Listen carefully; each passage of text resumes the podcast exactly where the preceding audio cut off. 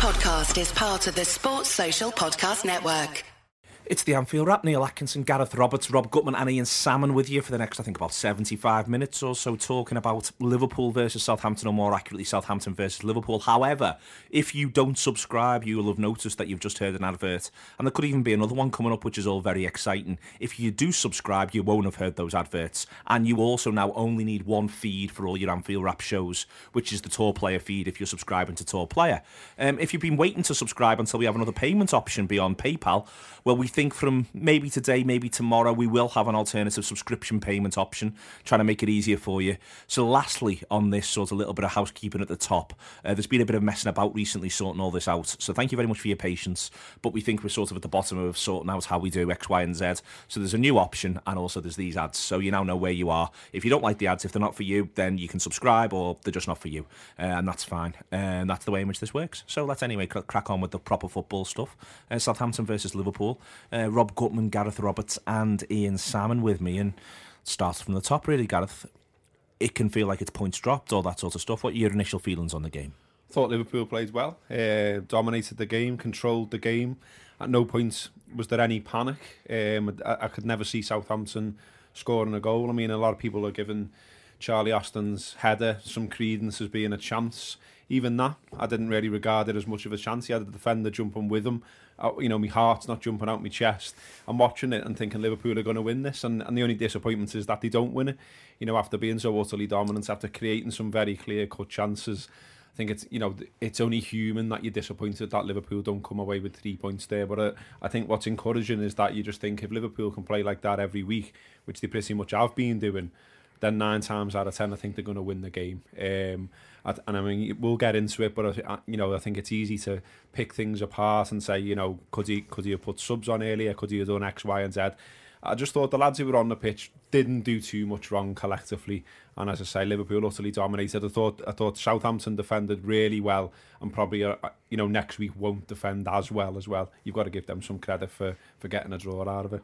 Um, I like the fact that were you cool throughout? I was a bag of nerves. I was cool throughout, honestly, mate. Yeah, I I, I just felt like I, I was slightly worried. I was more worried going into the game than actually when I started watching it. If you know what I mean. So yeah. I thought it feels like a banana skin. At, you know, the international break, and you're worried about the Brazilian lads and whether they're going to be jaded. All those things all turning around in your mind. But once it actually got going, I mean, I thought straight from the first whistle, I was up, I was up, and I was like, yes, because Firmino was ran at them jumped in the way of, of the first thing they tried to do. And I thought he's not jaded. he's all right here. Firmino's all right. And, and, and just thought he, he set the tone really early then. And I just thought Liverpool are at, at it here. We're going to win. We're flying. And like I say, it's slightly disappointing that we didn't. I mean, you know, if, if we if we look at the play across the 90 minutes, I thought there was times there where we're controlling it, but maybe not taking, you know, an extra little risk. But, uh, uh you know, that stuff we're going to get into, I'm sure.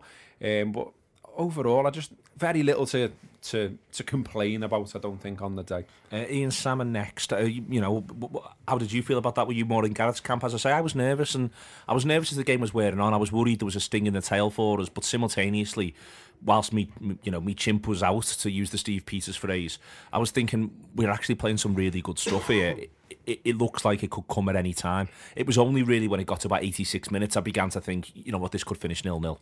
I, I thought that a Liverpool goal was coming. I was just mildly concerned it might, a Southampton goal might precede it. Yeah, I'm, I'm somewhere between the two of you. Probably both things at the same time. I had the bizarre experience of the stream that I managed to get after begging people for tips on it was silence. So I was watching a game in complete and utter silence with no background noise, no crowd noise, no commentary, not even a foreign commentary. It's a very odd experience.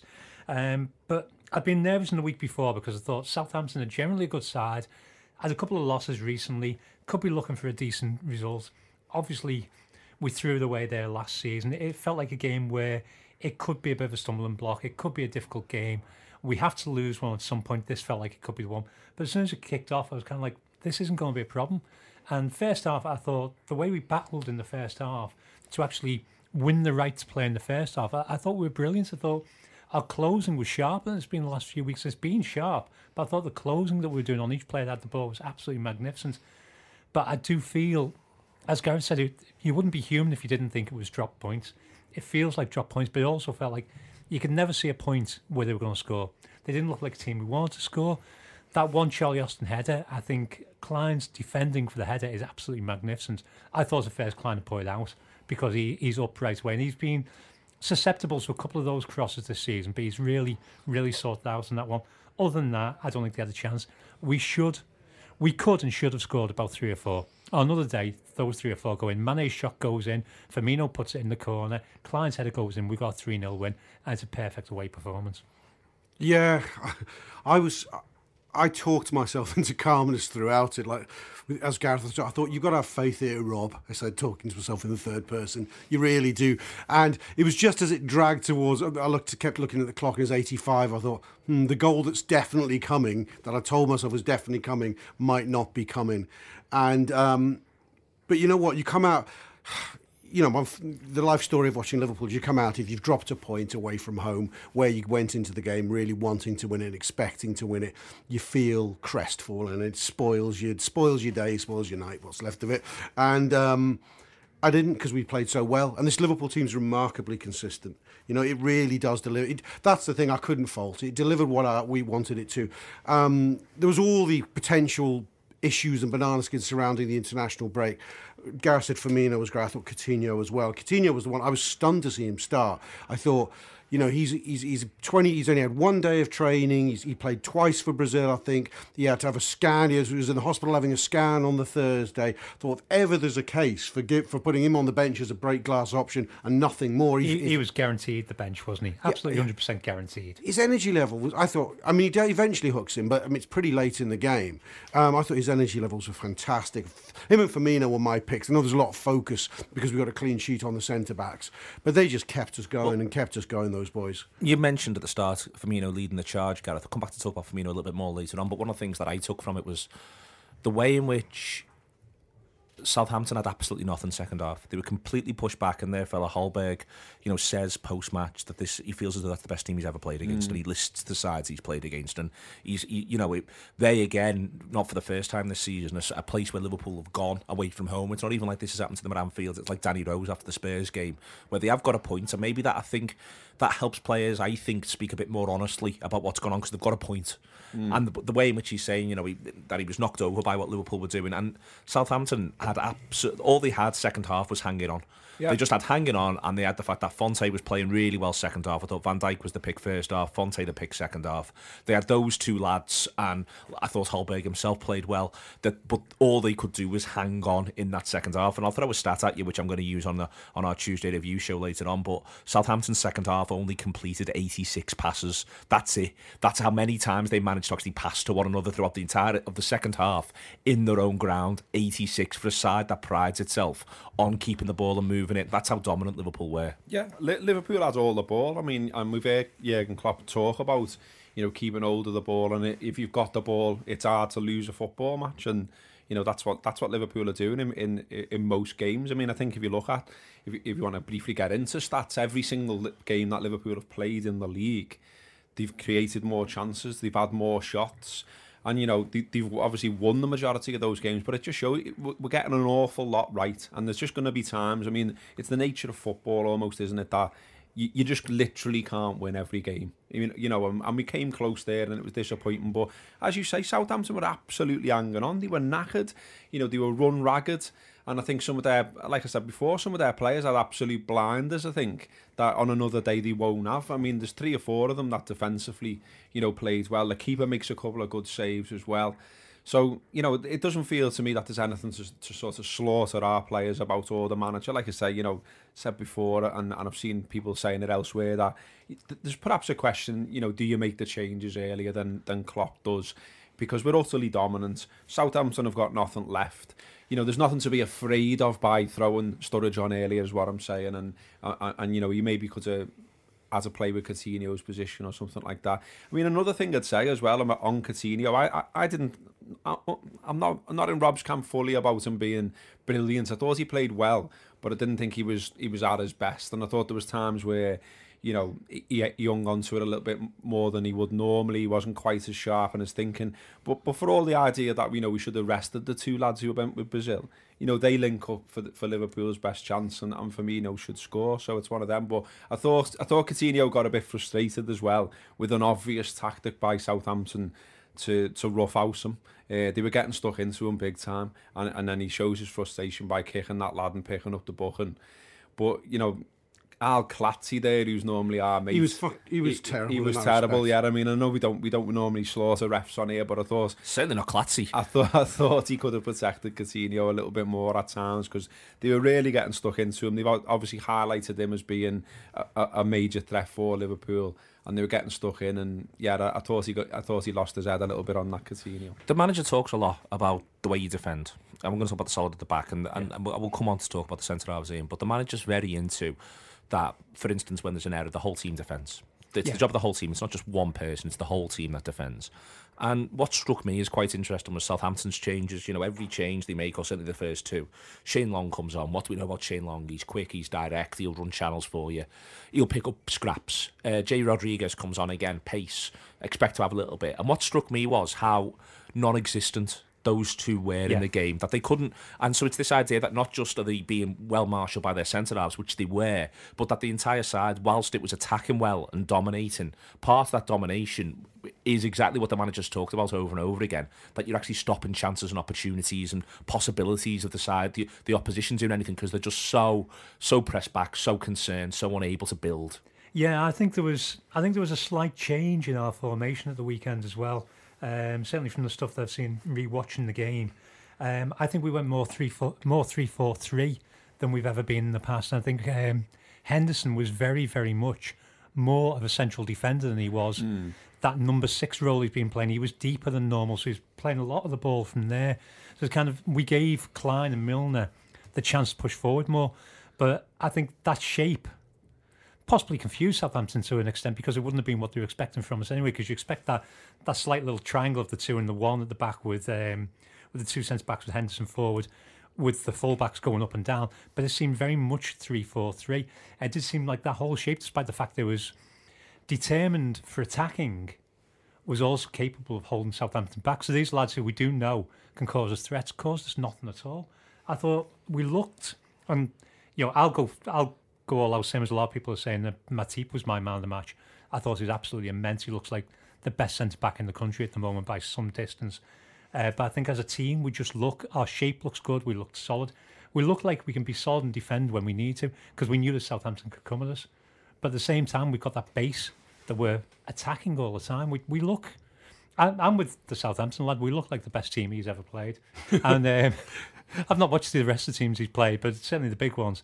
We do look, we look fantastic. But they're a moment. de- I mean, it's worth it's worth saying here as well that they're a decent side. They're a good You know, side, they're- I think uh, that's- you know they're a decent side in the Premier League, and Liverpool will go to the crap sides, and that, and and we've said it before on here that you know they're the side you've got to put the crap sides to bed. You've got to bury them, and playing like that, Liverpool will bury most teams in Yeah. the league. And, and, and Southampton are a good side. You know we do, we won't come up against the quality of their centre halves every week. We won't come up against you know the, like I said before, the keeper played well as well. You have got to Yeah. give him some credit. So I think Well, the save from Mane is excellent, isn't it? yeah, yeah, that's a superb. save. I, I thought Southampton were good. I thought they were concentrated and focused. Yeah. You come off the pitch of their manager, you go, do you know what? We had a job to do. As Neil said, they were up against it. Maybe their legs were going, but I tell you what, they never looked like they were going to let up in their concentration. And the fact that we suddenly we scythed through them from nowhere in the second half at times. That just showed our level. They yeah. must have been stunned by that. They they were, uh, from what I could see, they weren't at fault for any of the chances. It was just our, our play was just too quick at certain times. Yeah, they We didn't ju- make mistakes. no, we just went. They made. I don't. Yes, exactly the right word. I don't think they make a mistake. Probably they do, but by the ordinary course of events, they weren't going to make a mistake. There was never going to be a soft goal for us in that game. Not in a month of Sundays. I thought they were. I- I tremendous. I, I thought- think, sorry, Go on. I think one of the things that the weekend shows us is like the Man United team, Ma- the Man United game is going to take a very good team with a very good back line, marshalled very well to stop us breaking down. It's not a case that teams can park the bus against us anymore. It's going to take very good defenders to park the bus against us. Your average workaday lads aren't going to be able to do it because it took those two. There's that fantastic last second tackle by Van Dijk in I think it was the first half, and there's the equally fantastic the block on Coutinho that makes Coutinho skew the ball wide, which I think was second half by um, Fonte. And they're, they're both absolutely brilliant pieces of defending. You, you couldn't ask for a better piece of defending than either of those. What I thought though, and what I was just going to say then was just, I just thought Liverpool plays well, but that absolute like amazing zip they've had in the play in, in, in fairly recent weeks where you've just gone, how do you live with that? I thought that wasn't always there. So, like, Why the- do you think it wasn't? well, I mean, who knows? There's there's there's a hundred reasons, isn't there? I mean, there's there's the international break, there's the conditions, you know, there's all these things. But I thought the, the chance that Mane has, where it's turned on by Wijnaldum and then he shoots, that was that was a Liverpool move of recent times. You Yeah. know what I mean? They moved it really quick, bang bang bang, moved it on. Mane as the shot, and and I, that was one of the ones where I thought, well, there's no living with that. You can't defend against that. And I felt first half there was there was times where there was little bits of indecision when they got to the edge of the box. There was, you know, the final ball wasn't quite there. Maybe the thinking wasn't as sharp as it should be. Because that's another thing you've got to take into into consideration. I mean, I think everyone thinks about physically what going all over the world on planes does to you and everything else, but it's it's going to re- it's going to reduce your mental sharpness as well. I think. And also your preparation's gone because Yeah. Coutinho obviously had that one day of training, and you've got to prepare all week. And if we have, as I think we had, changed the shape a touch for that game, then you've not had a great deal of time to embed that idea into their heads. So you might be playing a little bit differently, and they're not necessarily as connected as they are as they And were. you had you obviously had Lallana's come out of the side Yeah. as well. and I you've thi- been I- I you've been playing with other lads for the last fortnight. Yeah, I I'm thi- not. Sh- I'm not sure we lacked sharp. Uh, yeah, I think. Look, I, God help. God help them if we hadn't been round the world. Yeah, because there has to have been something more in the tank. But I felt that for you know I've seen on the on the agenda is, it was it a game of two halves. My feeling in the ground was you could see Southampton's uh, energy levels in that first half. That the first half was all about control, not letting them have their home side flurry, and, and maybe we scored before half time, but that was a game we were always going to go out and win in the second half. It just felt like that. It was we had to win the first half war, and I felt we did. Mm. I mean, by the end of the first half, we're beginning to create chances. They're not creating anything. I think there's, there's, there's, I think for me, there's a noticeable. I think the game starts first 10, Liverpool are on top, 10 to about 35. Southampton, it's a 50 50 contest. Yeah. 35 to 45, and then 45 to 90, it's all Liverpool. Of course, They- yeah. They've, they've, they've gone. They've gone. They're, Yeah. this, this entire than being forced back to effectively be playing 4 5 1, where the fella who's up front is completely distant, and all they're doing is just hoofing it and hoping for the best. Yes. I think you start to see that about 40 minutes. Yeah, I think that's absolutely right. And I think Klopp would have said that to, to our lot beforehand. This is a game you may have to win in the second half. You're in bonus territory in the first half. Just make sure you have control. If you have control, take the chances that come your way. We'll win it in the second half because they won't have the legs to live with us. And they didn't. as a little side story, I thought it was really entertaining just watching how frustrating, how frustrated uh, Charlie Austin was getting. You know, he's throwing his arms up everywhere. He's like, any chance, lads. There's one where he gets sort of right hand side of our box, looks up, holds it there. No one joins him. No one comes, and it's like it's like any hopes, lads. You know, Redmond as well. Yeah. Redmond gets frustrated. I think it's a really interesting thing, and it's because sometimes you have these runs where you see a team a lot, and I've seen a lot of Southampton this season, and they've been really good at moving up phase. The fullbacks get right up the pitch, they join, they add something. They have a midfield that's often more of a diamond. That was a bit more four three three. But the thing is, there's always there's always a pass on for them. That's the way they play.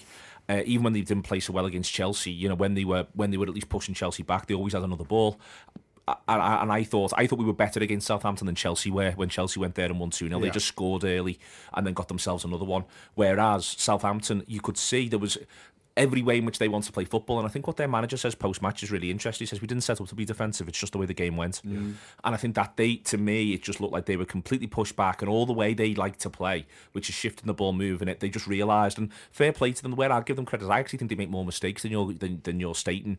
To be honest with you, gents, I think that, for instance, we force a couple of, because we the way in which we close down aggressively, we force giving the ball away a few times and all that sort of stuff. I think we force those errors, but they are still errors.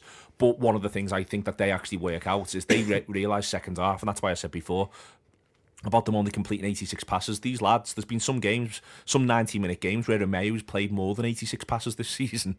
in, in one half there, his whole side doesn't even manage to play more than 80. But they could only pass to They each couldn't other. get going. Though, they could just couldn't. No, they had no They opportunity to play going. I football. mean, I mean, there's, there's one where the goalie um, tries to bowl it out quick, and Clyne intercepts it. There was one. There was one where the centre half tries to play it out, and that was intercepted. But we were all over them. We were buzzing around them, and, and, and they, they couldn't get they couldn't get out. I mean, I think that's one of the things to say. But it's interesting though when on the rare occasions that they did get out, they, it almost seemed like they were scared to then go and join in as well because they're worried about what then comes back the other way from Liverpool. So yeah, I mean you're right as well, Ian, to say that Liverpool were absolutely pushed on as well. But I just wondered whether I mean, another slight criticism is, is whether it fell to fell to the fullbacks too much almost to be creative at times. I mean, I think it was coming to Milner uh, quite a lot at one stage, and I just thought, well, I don't really get the impression that he's the man to, to unlock the door here. And I, I was quite slightly surprised by by Van Alden a little bit. I just thought he, he'd be more involved further up. And, and he wasn't that involved further up. He, he, he seemed he was he's obviously nowhere near as deep as Henderson, but he's he, he seemed to me deeper than Charm maybe. Okay, uh, we're going to come on to all of those little bits and pieces because it informs everything I actually want to go on and talk about in a minute. So I love it when that happens. Um, the uh, very quick, we just want to do a very fast opening question. Jordan Doyle's o- offered one. Uh, Gareth Roberts, best chippy by yours. Um, I haven't got a best chippy by man, and not, not particularly great. So I'm going to go for I'll, I'll slightly twist it on its head and say, and I can't remember the name of this either, but there's a chippy in Southport which is sort of a bit special to me because um, my nan and granddad used to always take me there when I was a kid, and it was one of them where you, you go there and you sit in and you get like you know your chips, your Yeah. fish and chips, your bread and butter, a cup of tea, and as a kid that that was absolutely mustard. You know, it felt special after you'd walked along the beach. I had to go on the arcade, and then you go in this chippy and have a sit down. It was lovely. So. I, I could probably go and find it if you took me to Southport, but I can't remember the name, so soz. All right, uh, Rob Gutman. Um, I've got a very good chippy near mine uh, on Ashfield Road in Aigburth, Aigburth Vale. Uh, Steve's chippy. Steve's. He's, he's still got a he's still got a cutting from the Echo when he was chippy of the year. I think. Oh, I've been in there, I yeah. think it's going back a bit now, uh, but it's it's a great chippy. Okay, Ian. In a sentence, it'll mean nothing to anybody outside Liverpool. There's a decent one in Dodge. That might not even mean anything to anybody who's South Liverpool, but there's a decent chippy in Dodge. I can't remember the name of it. Um, but there's also there's one that I go to just to change it slightly, as Gareth's already changed it slightly. Before every match, I make sure I go to the Goodison Supper Bar. It's opposite the bottom of Goodison. It does a cracking sausage and chips. Really good chips from there. How can, That's- you leave, how can you leave from there with that name? Goodison. well, it's I, I, It's I sticking feel- it to them, isn't it? yeah, it's sticking to sticking, Sticking to it him to with a them, big sticking leg. it to them. And the lad who serves is a bluebie. He's a reasonable blue, and we have a chat about No the such game. thing. And I have to walk past theirs and watch the tarpaulin go up. Um, all right, uh, moving back. I want to talk about sort of break it down a little bit more, Rob, as we're talking. And the first thing I want to ask you is because you you you were in Southampton, you went down, uh, had a lovely day, um, insofar as you can. But the weather, it, it was it was pretty. It looked pretty horrific on television, and I think it does make a difference a little bit to Liverpool's intricacies uh, in terms of when they're trying to play around the when you are trying to play very quick stuff around the box. It looked to me like it was. It, I mean, this was both pl- pluses, uh, positives, and negatives to it, if you know what I mean, because it looked like it's slippy conditions, so people can slip over, but it also looked like a difficult day to manipulate the ball, however good at football you are. Is that about accurate? Was it was it pretty horrible? Yeah, I think it's as bad as it gets before before it gets to that phase where you see water on the pitch and you start worrying. Yeah. Truly, it was awful. We didn't have our the minute we were outdoors, we didn't never didn't have our hoods up. It was fucking horrible and windy and cold. Was it windy as well? Yeah, because I was- thought that was uh, impairing us a little bit as well. I think the conditions play a bigger part than people give them credit for. Can I, give a shout out to the appalling Southampton fans? It has been one of the worst away ends I've been had the pleasure of being Terrible alongside in, in a long time. They were entirely negative. I think one vague shout for their own side. They they just spent the ins- well two thirds of the thing was slow, trying to slaughter Dejan Lovren and getting really personal about tabloid scans. It was just nasty stuff. They, they, when they remembered that they also used to have Mane, they had a go at him. It was just booing players. They were just I don't know. I didn't remember them being such a bad away crowd. Yeah, So they were- I, well I heard done. Steven Gerrard's song come across on the telly. Yeah, that was near the end. They did all like, the oh, nasty you, you didn't benefit from that. sign at all. on. We Sign had on was really early on as well. They, yeah, they seem to have flitted from it because I remember last time, last couple of times we've gone, I felt they were quite intimidating, uh, but but but also quite a positive crowd, and they seem to have flipped over into some sort of dark side of just slagging people off and not actually.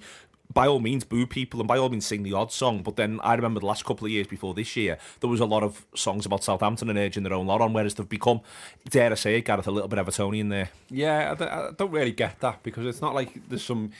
I guess it's one of them In ones. their heads, there is, you know, in Well- their heads, well- there's a massive rivalry, and I think it's becoming I unpleasant was for just them going now. to say, I was just going to say, maybe it's one of those sort of weird modern rivalries that exist in some people's minds. I mean, still to my mind, if you throw Chelsea at me, I don't regard them as a rival. I just can't. I just grown up in an area where they're irrelevant, and I know that they're good now, but I still don't see them as a de facto rival. And maybe it's just because you know what is it now, eight, nine players that have sort of gone from uh, Southampton to Liverpool we obviously now will mind the centre half as well. So uh, you know it could be another one. So maybe it is that. Maybe they just they just think you know we were there to come to our club and keep nicking our players, uh, blah blah blah. And and yet they, they they've built themselves up into something because to it was song after song after song like Rob said, and it was like there was another one as well which I couldn't quite make out something about. Um, I'd rather be something than a scout. Oh, I'd rather be adopted than a scout. Yes, I saw Phil Blundell adopted. talking I about know, that. Yeah. I know. We were we, we were right next to. I'll tell you what, you, make Neil, you remember is the rest of the. gra- Funnily enough, their cop, which must be opposite the away end. I don't know if it is.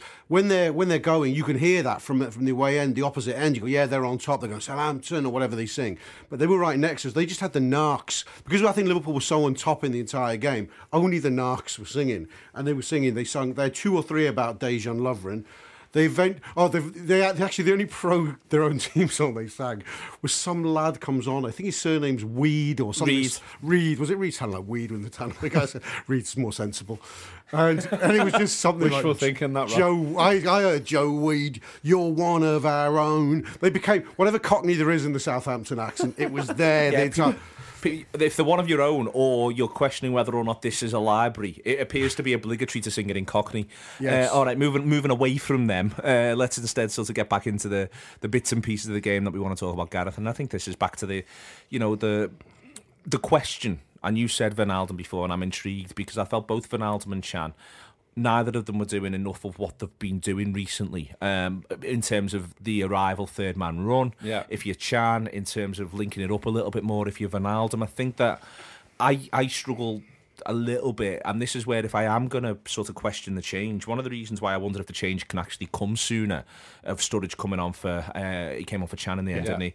I, what isn't necessarily even about the fact that we're on top. It's more that neither Wijnaldum nor Can were as as influential as you'd maybe like, and that's hard to say when Liverpool is so dominant. They must, must both have been playing well because you can't you can't dominate a, a football match like we did that second half and carry passengers. But it just felt to me like neither of them was truly making a mark on the game. I could see what Henderson was doing, I could see what Coutinho was doing, but I couldn't see what the two of them were doing. If you've got one lad like that, it's likely to be you're missing it. If you've got two of them, it's possible that neither are quite contributing enough. Is yeah, that fair? But, but yeah, I think so. I think I think both to me felt more that they were providing function rather than sparkle, if you know what I mean. So I mean, I think I think Can had some little goes. He, he, he did those.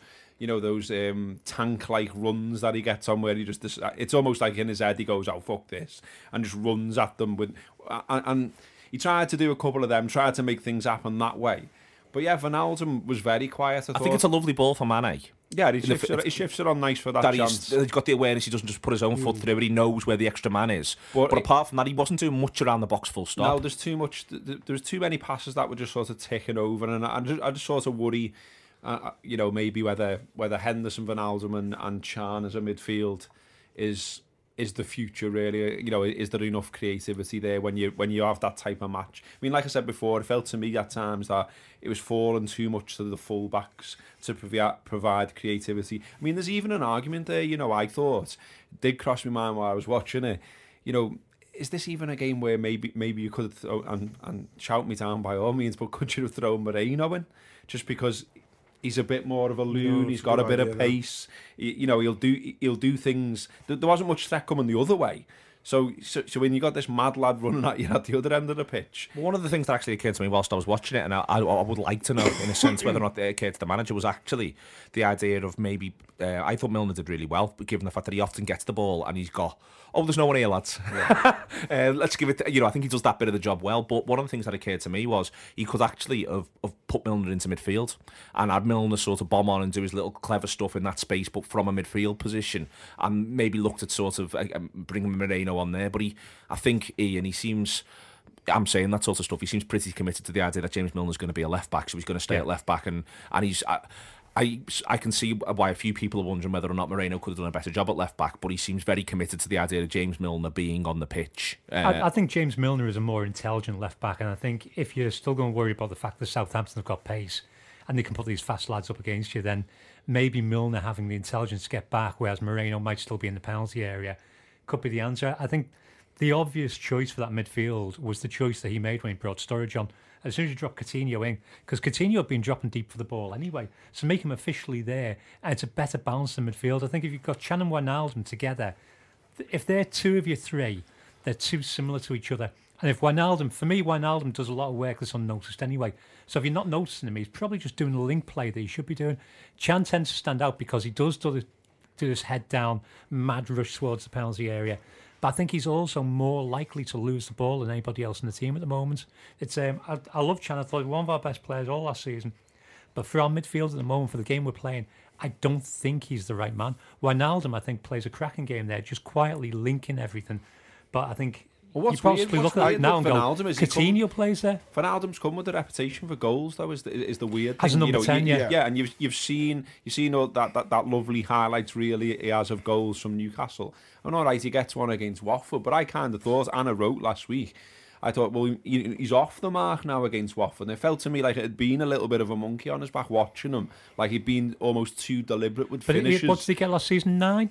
It's 11 all in, I it's, it's think. 12 or 12, 12. in all comps. So I mean, Well, I- with I- November he's got one. There's still time to get like another seven or eight easily, hasn't he? I, I think we're doing them a those two a bit of a disservice. I thought, well, particularly Wijnaldum, because I thought he was in their faces. I thought his pressing was fantastic. I was watching him quite hmm. closely in periods. Tends to be part of a two-man press, didn't he? Yeah, he did. I, I, th- I thought he was strong. He was solid. He was moving the ball on. I actually thought it was better than one of his his ticking over displays that he often does, where people have. I think it's become a little bit fashionable to go. We've won. We've played great. What did Wijnaldum do? I can't remember. He must have been brilliant too, and it must have been this understated stuff, right? Mm. And I know sometimes it is, but I actually thought he was more proactive. I think he was probably the way that the way we're playing in a three, no one's out on line. You've got Henderson deepest, then the be early in the season, Wijnaldum maybe 15 yards ahead of him, Yeah. and then Lallana at an angle another 20 yards ahead. So this is you draw a funny sort of star configuration, uh, constellation configuration based on it. And if he was repeating that trick to a degree, Henderson was deepest. Wijnaldum, um, yeah, Wi- Wi- Wijnaldum was maybe Wijnaldum was more in the Lallana role. I don't know. I do think with Emre Can, I can't really say I, I, I noticed enough what Emre Can did, but I do think his surging run, which with which has a slightly dis- well, quite a disappointing shot at the end. It's one of the first big chance, well, half chances of the second half, and I think it, it sort of energised us a bit. I, think- mean, and there's a funny thing with this, which is that, as I say, I think, uh, and this is why I don't. I, I- we'll talk about the subs thing now, and I think it's quite interesting because I, I think if you're the manager, you can go, all right, we're dominant, we're dominant, and I feel as though we're creating chances on the one hand. So if I if I make a change in the middle of the park, will that dominance begin to drop off in some Yeah. way? And I think one of the reasons why he actually makes it when he makes it is he thinks, right, these have been pummeled into submission now. Hmm. I'll do the Coutinho deeper thing because they're gone, and and we've now got to 75 minutes because he was trying to get him on for about three or four minutes before he got him on Yeah.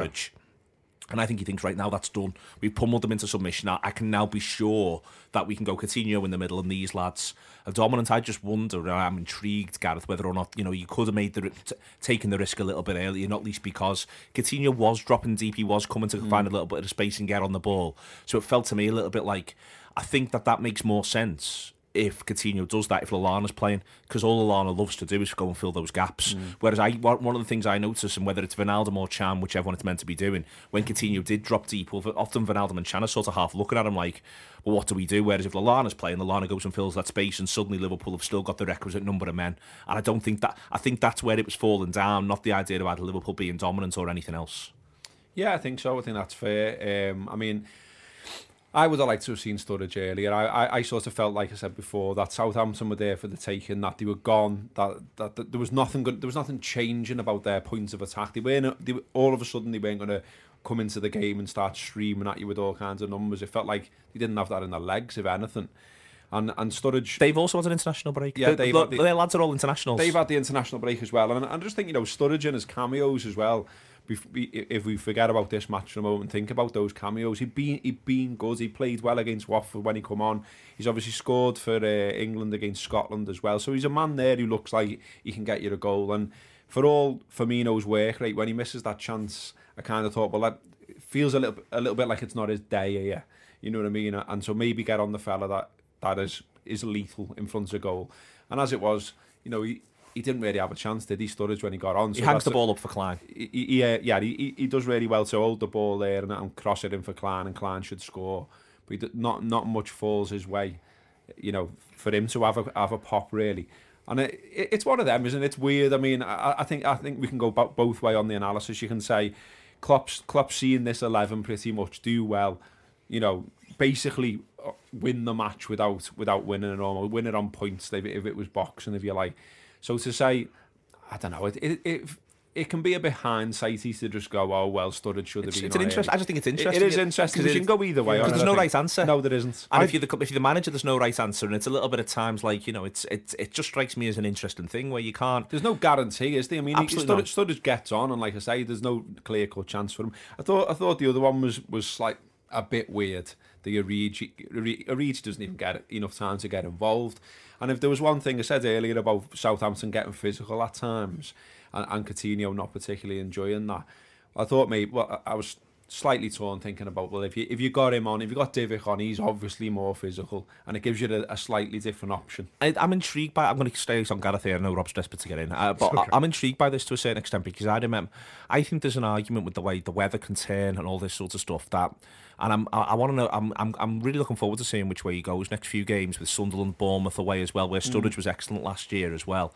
But whether or not you can begin as you get sort of get into winter in this league, to have an argument that maybe someone who plays centre forward shows feet, shows chest all game, gets you up the pitch. I think we play some great free flowing stuff, but we there's an you- argument to be more direct to make to, times. and certainly early on in games Yeah. and someone who maybe you know who- will just put their foot through it to a certain extent that maybe a little bit I'm, I'm always reminded of how you know the way you, the way Ferguson used to use Berbatov where you, he'd play all winter and you'd not see him in autumn or spring but he'd play all winter and I think the three seasons that he was at United he just he just had these runs of games in the winter where it was you've got a good touch lad you're a, you're, you're a relatively big lad we get up to you a lot of it's not great but then as soon as we get there then we start to play Well, I think it's coming, isn't it? It's coming at some point that the team will change or slightly morph. That it will involve a Origi at times, it will involve Sturridge at times.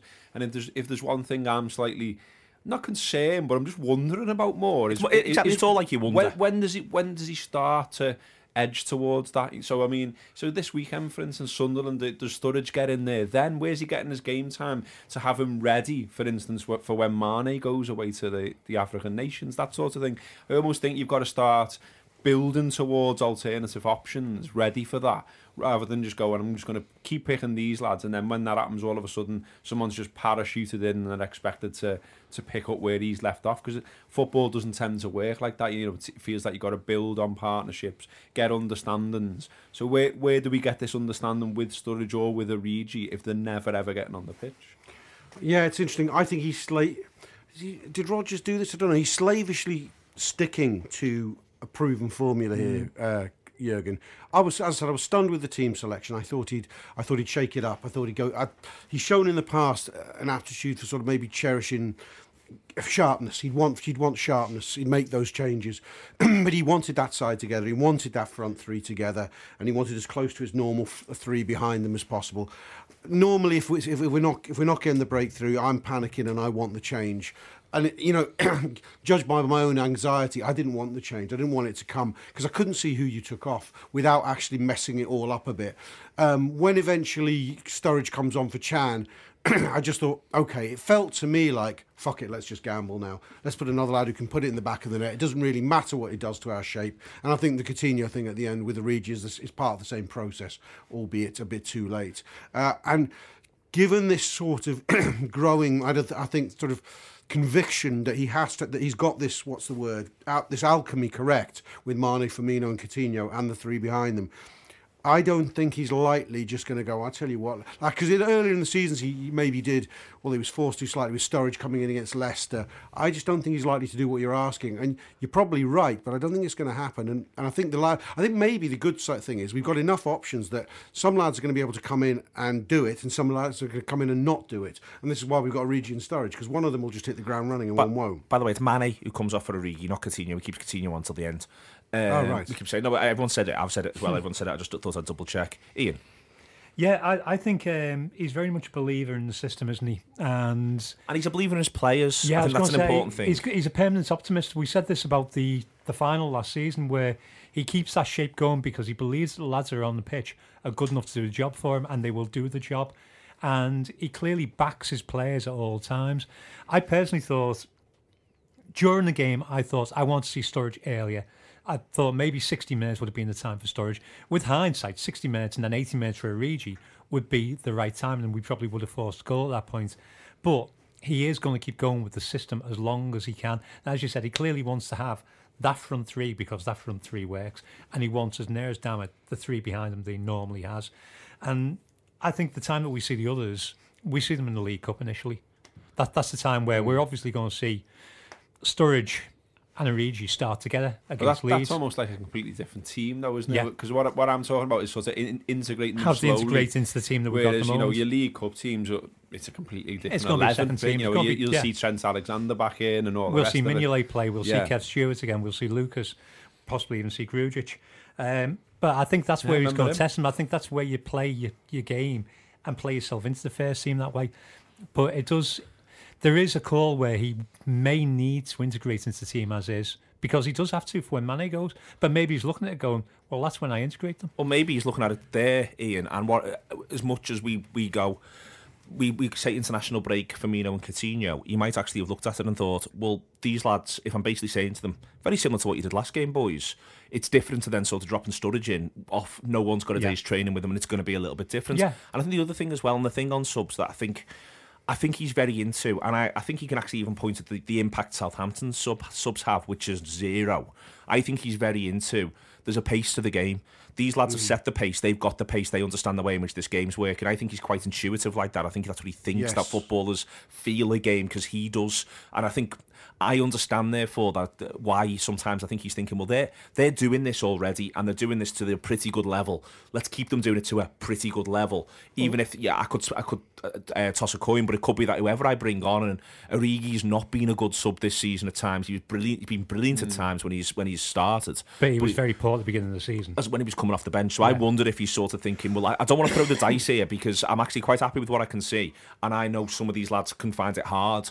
I think Sturridge is an interesting one in that because he's almost so good, and also he has played really well as a sub. That maybe he could do it a little bit earlier, but I understand why. And again, I'm going to be honest. I think the conditions play a part. I think that again is in his head. The these lads now now understand the way this football's moving. They understand the way in which this pitch is working, the way the wind's working. All this sort of stuff is the stuff he's thinking about. Probably as well. much Prob- more so than we think he is. I Does, does that then possibly call for him bringing them on earlier so they've got time to adapt rather than bring them on on 74? But if, he thinks it's, trying for but if he thinks 70, it, but if he thinks it's working on sixty and he thinks Yeah. there's a goal coming, which I think all of us around the table, if you'd have said to us, "Is a goal coming on 60 We'd have all in said the next yeah. fifteen, we'd have all said yes.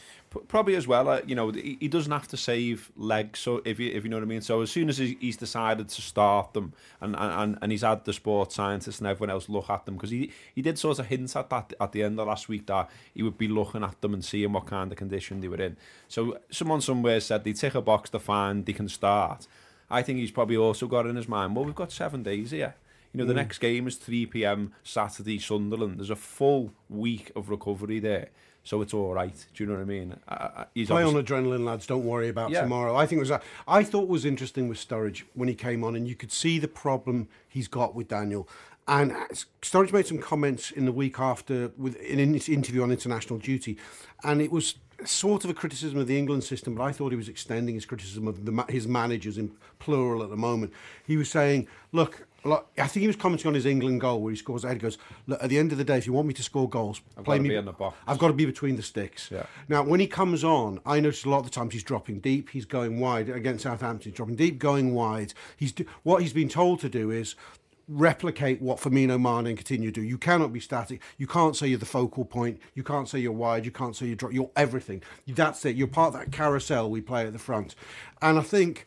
He's prepared to do it. I think he actually does a good job at good job at it. But there is a nagging fear that if you miss out on putting in between the sticks, that we're missing out the goal. But there was also but, a case, also, but I'd say he puts the best ball in that anyone puts in Oh, a he match. does. Yeah, so it's not a clear. It's not a clear thing. and he was also dropping deep and dropping wide in his first seasons with us. Yeah. So it's not like it's a new invention he's being forced into. Wide. I wouldn't say deep though in his first years. Wide. but- Possibly not as deep, but with with Suarez, he was still moving round. There was Yeah. um, Basically, I think could- it was the Everton game where we played a 4-1-4-1, and him and Suarez were taking turns to be left wing and up front. Yes, So that, that and that definitely was a very orthodox left wing that he was playing as well. So it, it's not beyond his There's, a- ability. there's Yeah. a conundrum, isn't there? I think between him and Firmino at times, in, in that you know Sturridge is the better finisher, but then I want to come on to about Firmino, but the one thing I want to say on Firmino is dead interesting because I, I was watching it with some commentary, and one of the things that was said in the commentary was he might want to drop Firmino, he might want to sub uh, make a change here where he gets Sturridge up front and puts Firmino in the number ten role. And Firmino does not want to be in the number 10 role. He'll play left, hmm. he'll play right, but he does not want to come and sit deeper. He's not interested in that. And I think that, that is a, I think that is a bit of a conundrum for, for Sturridge, for the manager, hmm. for Firmino as well, to be fair. that I don't think that, that the idea that Firmino comes and drops in behind is a solution. I actually think that when we played against Leicester and Sturridge was more central and Firmino was off the left, but they were interchanging, hmm. that's what they want to do. But the idea that one comes and sits, which I think sort of happened after Sturridge came on, I think it mean it makes us less fluent. But on for me, you know, Gareth, you mentioned at the start that he set the tone, and that's the big thing I took from the first hour. I think up until his miss, where you begin to feel it's not his day, but also he feels it's not his day, and you Yeah. get the impression he probably plays the last twenty five minutes on his own back in his head that he's missed the opportunity. But I thought that Firmino was basically I thought he was he, he was he was the leader of everything that was good about the team for 65 minutes there. I thought he was excellent. Yeah, he t- same here. Um, and, and I thought perhaps it made a difference that you know he, he obviously went to Peru, but he didn't actually play, did he? And you know he, he looked fresh, but also he looked bang, he just looked bang up for it. Like I said before, he was you know out, the traps. He blocked two or three things within the first four or five minutes, and you were like, oh hello, he's he, you know he's on his game here, but. You know, in front of goal, yeah, he probably got on his own back about missing that chance. He should score it. I thought the way he attempts to score it was slightly strange. You know, he, he, he sort of went with the outside of his foot, didn't he? And you just thought well, maybe he could have dinked the keeper there, or I don't know, bit of a Could have gone near post. Yeah, a bit of a sta- just a bit of a strange finish, and also I think the keeper does something so mad because I think the keeper's position is crazy, if you know what I mean, because he's come so far out and completely forced himself. He can just kick it past him on Mm. one side. But I almost feel like the and sometimes it could be a tactic or it could just be bad goalkeeping that's worked, if you know what I mean. But for me, it almost felt like if it had been a bit more conventional. He's, he's gone. If I just get at that side of the keeper but close to him, it'll go in. And he gets at that side of the keeper and close to him, and it goes past the post because the keeper's gone that wide Yeah, yeah, almost. yeah. I wonder if there's a bit of that going on. Yeah, I mean, I, I think I think in general as well, he, he started to look like you know the, the picture of frustration, if you like, because there was there was that chance. Obviously, there's the general way the game's going, and Liverpool have dominated and haven't scored. There's the one where he goes through with Van Dijk and doesn't get any kind of decision. I mean, you know, some people there's there's arguments over whether it's a penalty or it's outside the box and all that. Either way. There was just no decision. You know, there, there wasn't a free kick, there wasn't a, a card, there was just nothing. And I remember, you know, it, In, it showed, in fairness, Van Dijk was very good there. That was very subtle, that pull. Yeah, he, he, he- he I executes it just this. outside. Yeah, he, Yeah. but he pulls him. He pulls him, but it, it It's does, a, it's a brilliant pull. If it- you want your central defender, it's sort of one of them where it's it, like it that. Is in the starts out- box? no, it starts outside, but then it continues in. He lets go and then For me, inside. yeah, and Firmino goes down inside and appeals, Hmm. and he gets nothing. But the, you know, the, the the referee's quite far back, so th- I wouldn't really get on his back about the decision. But I've no idea what the line. The line doing. should see it. He should should see see it. it. He should give something one way. I don't think it another. is a good pull because I think the line should see it. I think the line should see it. I thought it was really subtle. No, I think the line should see it because you see a shirt go. I think genuinely the line should see it because because not least because you should be looking along the line.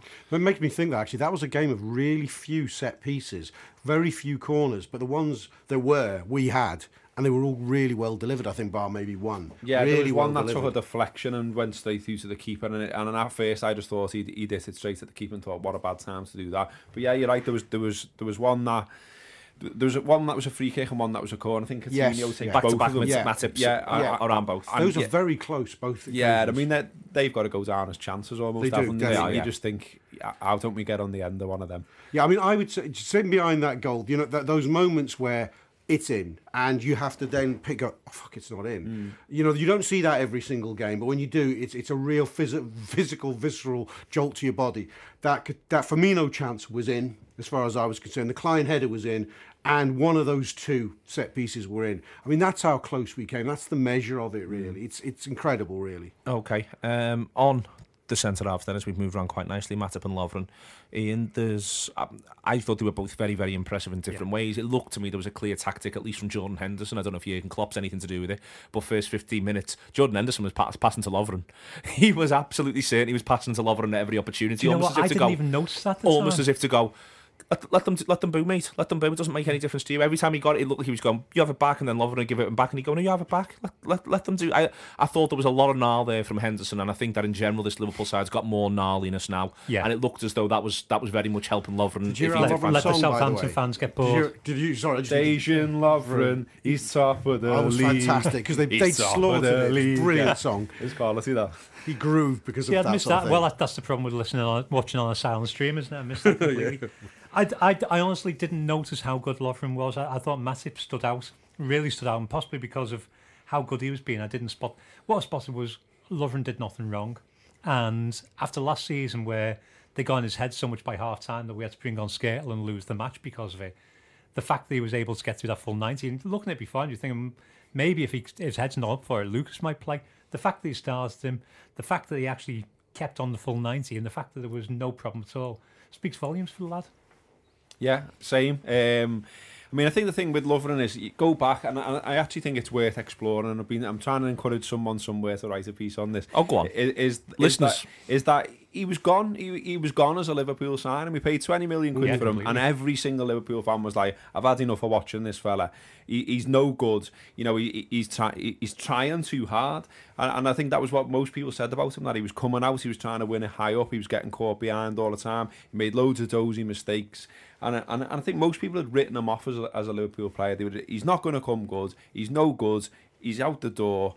And he's one of the players on the club that's absolutely become a player now that you can rely on. All right, he's, he's still got the odd mistake in him. He's made one this season, and there's still there's still the of weirdos on the internet who want to slaughter Liverpool players all the time, and he's he's top of the list for them. It Great seems. set of lads. But um, but for me, you, you're seeing a player now. I think you're spot on, Ian, to just say you're not seeing much wrong from him. Okay, he's not out. You know, you, like Matip is is just Rolls Royce defender. Yeah. Looks absolutely brilliant. Matip's more obvious, his- isn't he? Yeah, his He's antici- more visible. Well, it, well, the thing with Matip is that his, his, his anticipation's absolutely brilliant. Do you know what? And so he, he anticipates so much, but then he, he's able to bring it out, look all smooth and calm and boss and cool. Whereas Lovren does the more, you know, he's sweeping up stuff, then lays it off. You know, he's more of he's more of He's the- more of the- your Pastor Henderson He's more, fella. Of, yeah, he's more of the Henchoz to your But Hyypiä. I eh? did notice there was one thing that I did notice about Lovren in the game. He started doing the same thing that Matip does, where all of a sudden he sidled round the man and got his foot in front, which it wasn't previously in his game as far as I saw. But Matip's been doing so much of that this season that it's clearly rubbing off on Lovren because he's he is anticipating more than he used to. He was, yeah, he was really good, Lovren. And uh, It, it's hard to underestimate what a what a hostile cauldron that was for him. It was really, really nasty. It was incessant. It wasn't just the booing when he touched the ball. It was, it was calling him a cunt. In, you know, and the, but the stuff, and there was, I'm going to say again, the stuff about his wife. I mean, that's really down and low. And I know football clubs uh, crowds do really down low. He's things. human, he'll remember He's last time. He- and He'll you're absolutely right about game. Henderson did, but he it just seemed to focus him. It just, I have to say, I thought whilst I'll just play one one sort of it's not a negative note, but however well I thought uh, Lovren and Matip played, they weren't tested. There will be more, there will be more testing days there. Well, on that, I think they weren't, but I think that's partially because of how good all of Liverpool, that Liverpool were in terms of dominating. Yeah. But there's also something else here, which is more than arguably anywhere on the pitch. Even for instance, when you've got two forwards, uh, I mean, you know, it was uh, Suarez and Sturridge made that clear to us that more than anywhere else. I think very much you're talking about partnerships, and all of a sudden now you feel as though we've got a partnership. Now, to be fair, I felt at times last season with Lovren and Sakho, we were beginning to get a mm-hmm. partnership. You could see the mm-hmm. way in which they were interacting with each other post match, but that to me now feels like this is it's a proper centre half partnership. That there's that there's they're both they're both first choice. They're both comfortable in their position. They both know that yes, Lucas is good, but he's not going to come in ahead of us unless one of us has got a reason not to play.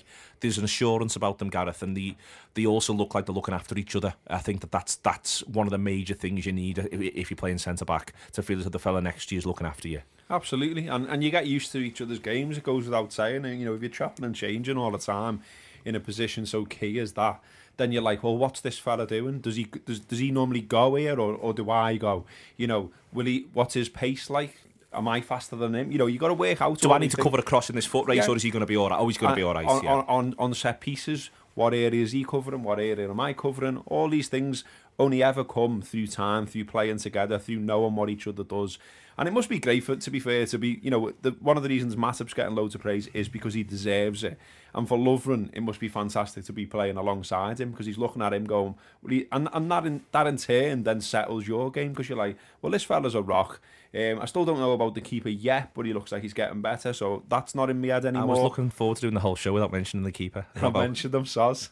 Uh, for you more than anyone else, mate. For you more than anyone else. Go on, keep going. No, but you know what I mean. It, it, it's right though, isn't it? Again, it's it's back to human nature. It's back to how brains work. You know, if you're not quite sure about another one of your teammates, then it's going to influence decisions you make at times. When you are sure about them, then you see the benefits of that. Okay, um, I think that's pretty much covered everything we want to cover. Liverpool, uh, Southampton versus Liverpool. Something else to point out, and we, you know, at, at, towards the end of the show, we've done it a little bit different. So let me know what you think. I haven't done the whole back to front thing. Decided to do it this way instead. So you know, feel free to feedback uh, either at the Anfield Wrap or at Knox underscore Harrington in terms of the fact we've done a little bit different. And one of the things I want to get back to sort of adding on this show is sort of doing something a little issue orientated, only briefly, but towards the end of matches and uh, so at the end of the discussion, sorry, certainly if we've got the time, I think we're going to end up doing about 75 minutes here, but these gentlemen, they're very relaxed. Um, and Gareth, the, the rugby league match at Anfield, and it seems like everyone had a lovely time, and, you know, broadly speaking, if the pitch can handle it, I've got no problem with all this sort of stuff. There's just this absolutely crazy double standard that beer can be had in seats at rugby league matches at Anfield and, and can't be had at football matches. And by all means have conversations about whether or not it should be in bottles or that sort of stuff. But why on earth you can't have a, plas- a plastic pint glass with ale in, which I, by the way, probably wouldn't want.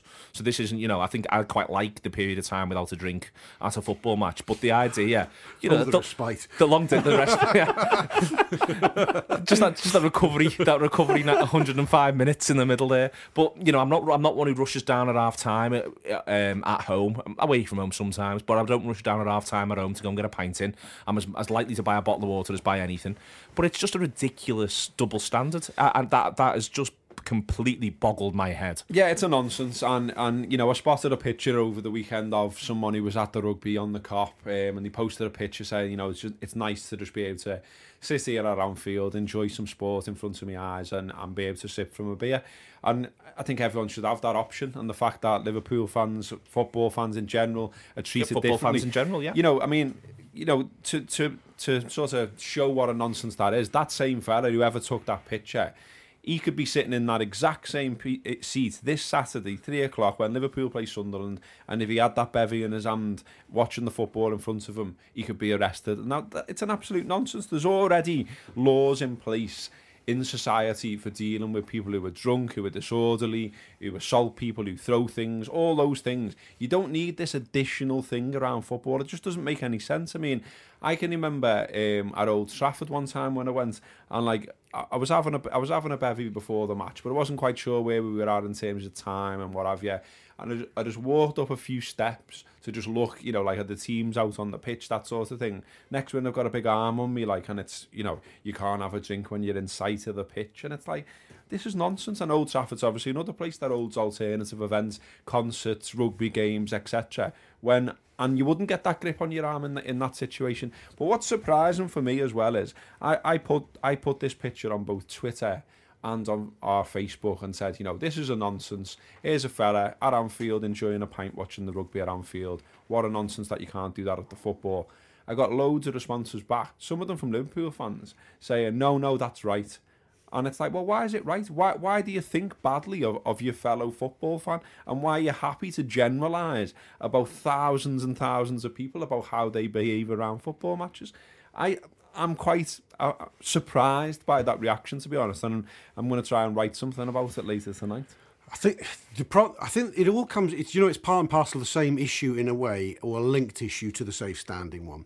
It's part football uh, the society was scarred by how football behaved in, in the in, 80s. in the 80s in the 80s and when it and when it changed things by having all seater stadiums and banning booze at your seat although I think it had done that considerably early relatively early in the 80s I think it thought it had found and then hooliganism went. It just that issue had gone. I think it found some magic formula wider football and it's just terrified of messing with that football that formula. I don't think it recognizes that this is not the same group of people. This is not the same society that it was then. They can start again. They can think about it from, with with fresh perspectives and fresh eyes. And you're absolutely 100% right. It, it's nuts and it's insulting. I wouldn't mind. We we have incredible security uh, facilities these. They have so much. Uh, CCTV around football grounds. You'd only have to take one drunken disorderly incident from any individual and say, "Well, you're banned from the game, and we can pick you well, up." So people it, aren't going to misbehave. It doesn't mean that you can drink any more excessively, in particular, because you can drink before the game, you can drink at half time. So how many pints are you going to be able to get in while the football's taking place? That's going to mean you're all of a sudden a lot more. I think it's two pints. And the most you could actually manage to conceivably do while still watch at least thirty minutes of the football game is a pint in each half. That's what I think. Unless so, unless it's the idea that people are, are carrying up like three for themselves to go right the way through, and that's a separate conversation. But, yeah, but so then, then just have a sensible limit around that and just say, you know, one pint per person or whatever. I mean, you know, and then I've seen people talking about, oh, well, you know, if you if people are allowed bottles, well, that, that's almost a different conversation. And But even then, you know, the fact that some alcohol could become a missile, well, a cup of tea can be a missile and it's red hot. So, you know what I mean? It, it doesn't make a lot of sense and I don't see a good argument against it. I mean, I was going backwards and forwards with someone last night and he was saying, well, oh, well, what about the tribalism that exists within football? And I was like, well, tribalism exists in football all around the world, yet you can have a drink there in, in your seat. So in Germany, Dortmund and Schalke absolutely hate each other. they burn things down. They burn things down. We spoke to some of the fans when we were Don't let out them there. drink in the ground. The, the, the tribal about it, don't get them wrong, but you can go and have a drink in the ground. Well, also the fact is, people cram their boozing in before they get in the Yeah, ground because they they, they, they crowd it in in half time. people, lads, going to the bar think oh, the anxiety of going to the bar half time and thinking. I only want one drink, but fuck me, I'll never Yeah. see a drink. I want, you know, maybe I'll just buy, buy the two. It's it's silly. It creates the, amount panic. of, ar- the amount of small wines you buy, Rob. Oh, no. yeah, it, you know, it goes, doesn't it? It creates panic around alcohol. It's whereas it could be a bit more. It, it just needs to be relaxed. And there's no way you increase drunkenness by allowing it to happen at the seat. But it, it's the fact that it's the fact as well that football's singled out. Sorry, Ian, I'll let you get a word. And it's I might not even have but a I'm point. massively on my horse about this, as you can probably tell. Football is singled out. But, It is but singled football's out. singled out. So like you know, so lads on a, lads who are going on a stag do for a weekend can get in a minibus or on a train or on a bus, and they can have a bevy while they're going wherever they're going. But if you're travelling to football, you can be arrested for the very same thing, and that, that that's another aspect of the same act, and it's absolute nonsense. Any, any issues with drinking are, are societal issues rather than football issues. Yeah. You can get violence anywhere at all. There is, and this doesn't get mentioned very often on the Anfield Wrap. There was a lad from Strictly Come Dancing. One of the dancers went out on Sunday, Saturday night. Keep talking, E. aye, aye. After the ad, um, you, you might not have seen this in the papers this morning. After they had Strictly in Blackpool on Saturday night, because they have it in Blackpool once a year because it's the home of ballroom dancing. One of the dancers went out. He had two teeth put through because somebody attacked him. Now that's that's alcohol based. That's clearly alcohol based. In Blackpool City Centre. in Blackpool City Centre Those because guys. Blackpool is the home of stag do's. So you're gonna have people out there who are utterly twatted. Now, if you're the match, Ban marriage. ban marriage, ban marriage, ban ballroom dancing, both of them, they're both clearly dangerous. But if you're at the match and you've been drinking beforehand, if you start drinking as soon as the pub's open, you've got to the match with five minutes to spare. You've lopped another bottle down your neck before you kick off. You sit there for 45 minutes. Have a couple of half times, sit there another 45 minutes. You're more likely for the alcohol to go to you quickly because you crammed it down very quickly rather than if you measure your drinking. One of the best things, we were talking the other day about the um, the Belfast trip that you went on, where all the clubs close at the same time, Yeah. everybody comes out and you have kickoffs like we used to have. Whereas if you extend your licensing hours, people drink in a more reasoned, measured manner. They come out at staggered times. They don't kick off. If you extend if you extend drinking to being able to drink inside the pitch, it's not going to be a problem. It's not a problem. Alcohol is not a problem at football grounds. There's, I think, there's a great irony to be made about the fact that we had the end of hooliganism towards the end of the 80s, basically when everybody who stood on the terrace was doing it.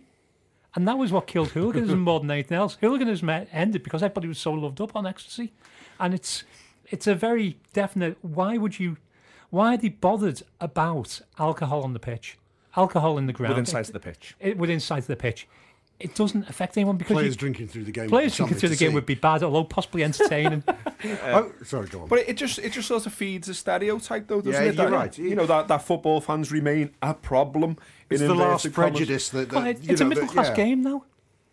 Well, but regard, yeah, it is nonsense. It, it, it is a prejudice of sorts. Goes, this is oh, this is my area of special interest, my hobby. Do it to the fucking train spotters. You know, give them a hard time. Why us?